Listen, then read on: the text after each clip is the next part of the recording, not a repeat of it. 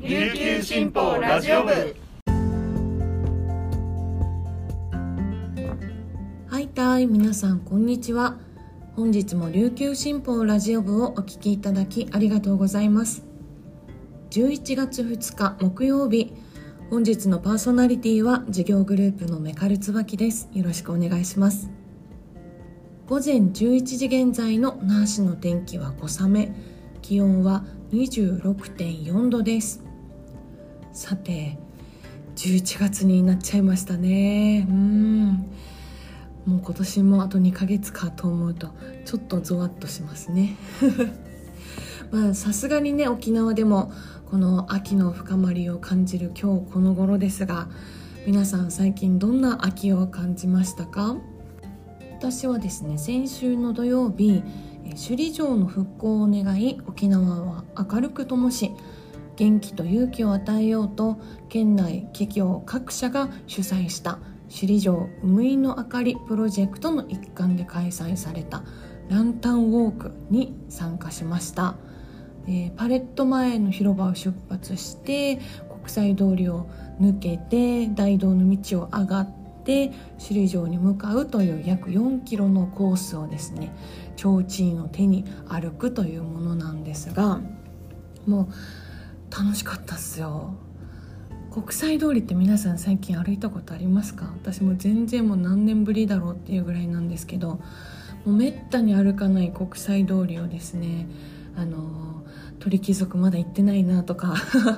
この更地前何があったっけみたいな話をしながらあの観光客の方と一緒に歩いたりですね。であの大道の道首里に上がっていく道ではあこんなところにこんなお店があるんだまた来ましょうねっていうような美味しそうな居酒屋さんを発見したりですね。本当楽しかったんですよ。で大道の道を上がる時にですね真正面に大きなもうほぼ満月のお月様が見えてもうめちゃくちゃテンション上がりましたね。わあ見て大きいお月様って私がついつい言ったら後ろから歩いてきた別のグループの人が「本当だ」って反応してくださってありがたかったです。はい。でまあそのゴールではですねお月様に明るく照らされた種類の門とか城壁があって数百年前のこの琉球の人たちもこんな風に見上げたのかななんて感慨深く思ったりもして、はい、その後は美味しいビールも飲んだりして、はい、で一緒に参加したのが首里出身の先輩だったので首里のガイドもしてもらってですねすごく楽しかったです本当に。また来年も参加したいなと思いました。で皆さんが見つけた秋ですとか秋の楽しみ方があればぜひあのメールで教えてください。最初のニュースです。名護市辺野古の米軍基地建設をめぐり防衛省沖縄防衛局が埋め立て申請前の2007年の段階の報告書で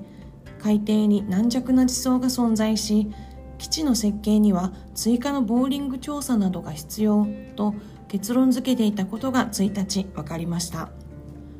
防衛局は実際には追加調査をしないまま地盤に大きな問題はないと説明して手続きを進め沖縄県から2013年に埋め立て承認を得ました。申請内容が適切だったのかどうかを問う声が強まる可能性があります。県の担当者は取材に対し事実確認を把握していないとした上で国側に詳細を確認し対応を検討したいと述べました。続いてのニュースです。那覇市のホテルコレクティブはこのほどホテルの客室で取り替えたトイレットペーパーを廃棄せずに福祉施設などに寄贈する取り組みを始めました。ホテル業界ではトイレットペーパーが半分まで減ると新品と取り替え残りを廃棄することがあるといいます。ゴミの削減や社会貢献について同ホテル内で考えた結果再利用して寄贈することを決めました。10月25日には那覇市母子生活支援センターさくらに500個を寄贈しました。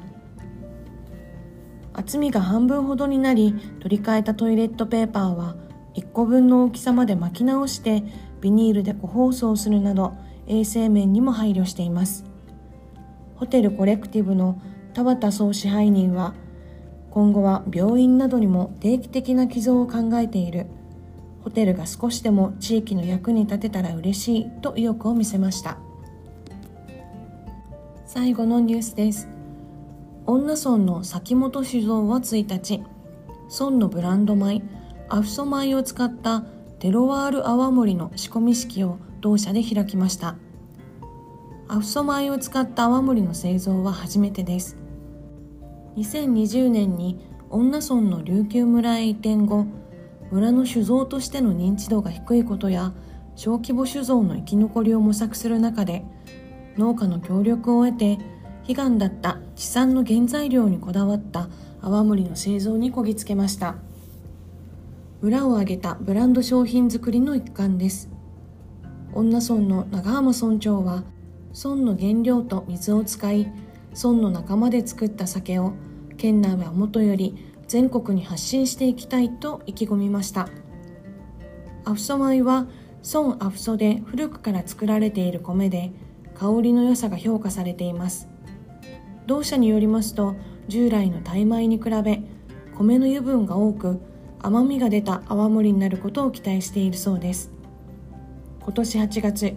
区内で精米所の稼働が始まったことで米の安定供給が可能となり1期作と2期作の米計1.8トンの供給を受けることになりました。今回酒造が始まった泡盛は23日頃に原酒が完成し半年ほど寝かせて油やガス臭を抜きます。一般向けの流通は早くても半年後を見込んでいるということです。本日紹介した記事の詳しい内容は琉球新報ニュースサイトで読めますのでぜひアクセスしてみてください。さて今週のウィークリーキングスでございます。我らがキングス先週末は富山グラウジーズに2連勝しました。今節はねキングスがやりたいバスケットっていうものができていたんじゃないかなと思います。安心して見られる内容でした。はい。なんてったっておかえりクーリーですよねもうまさに大黒柱って感じのあのー、プレーでねみんな周りのメンバーが安心してプレーできているなっていうのを感じました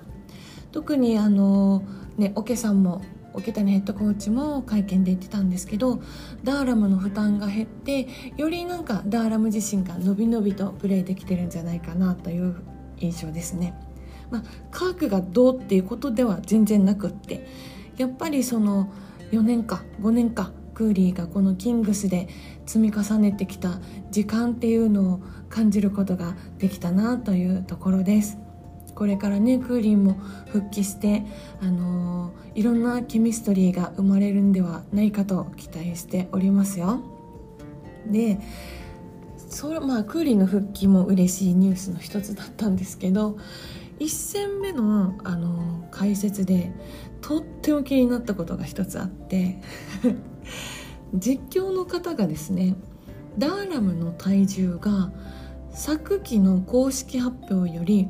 15キロ増えたっていう話をしてたんですよ。ダーラム35歳ですよ。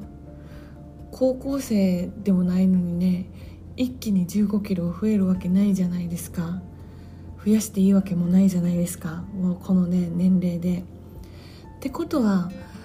まあさっきよりにさっきより23キロまあパンプアップしたかもしれないんですけど昨季までダーラムめっちゃ体重サバ読んでたんじゃんっていうね。可愛くないですか？ダーラム。でもそれそのエピソードを聞いてからなんかダーラムを見るたびになんだかちょっとほんわかした気分になるようになりました。是非皆さんもダーラム今季のダーラムにご注目ください。はい。で今週末は西地区1位の大阪エベッサとの対戦です。西地区1位すごいですね大阪。久しぶりに強い大阪。だなっていう感じでとってもワクワクしております大阪エベッサとはですね BJ 時代にもう残り 0. 何秒で逆転負けを喫したりとかですねあとは最初の BJ 優勝する時に何十点差でしたっけ？あのジェフがにこう1人で50点取る無双をして大逆転勝ちをしたりとかそんなねあの因縁がありますので絶対勝ちたいなと思っております。みんなで応援しましょう。We are one. We are kings. それでは皆さんとはここでお別れです。本日も皆さんにとって素敵な一日になりますように。ありがとうございました。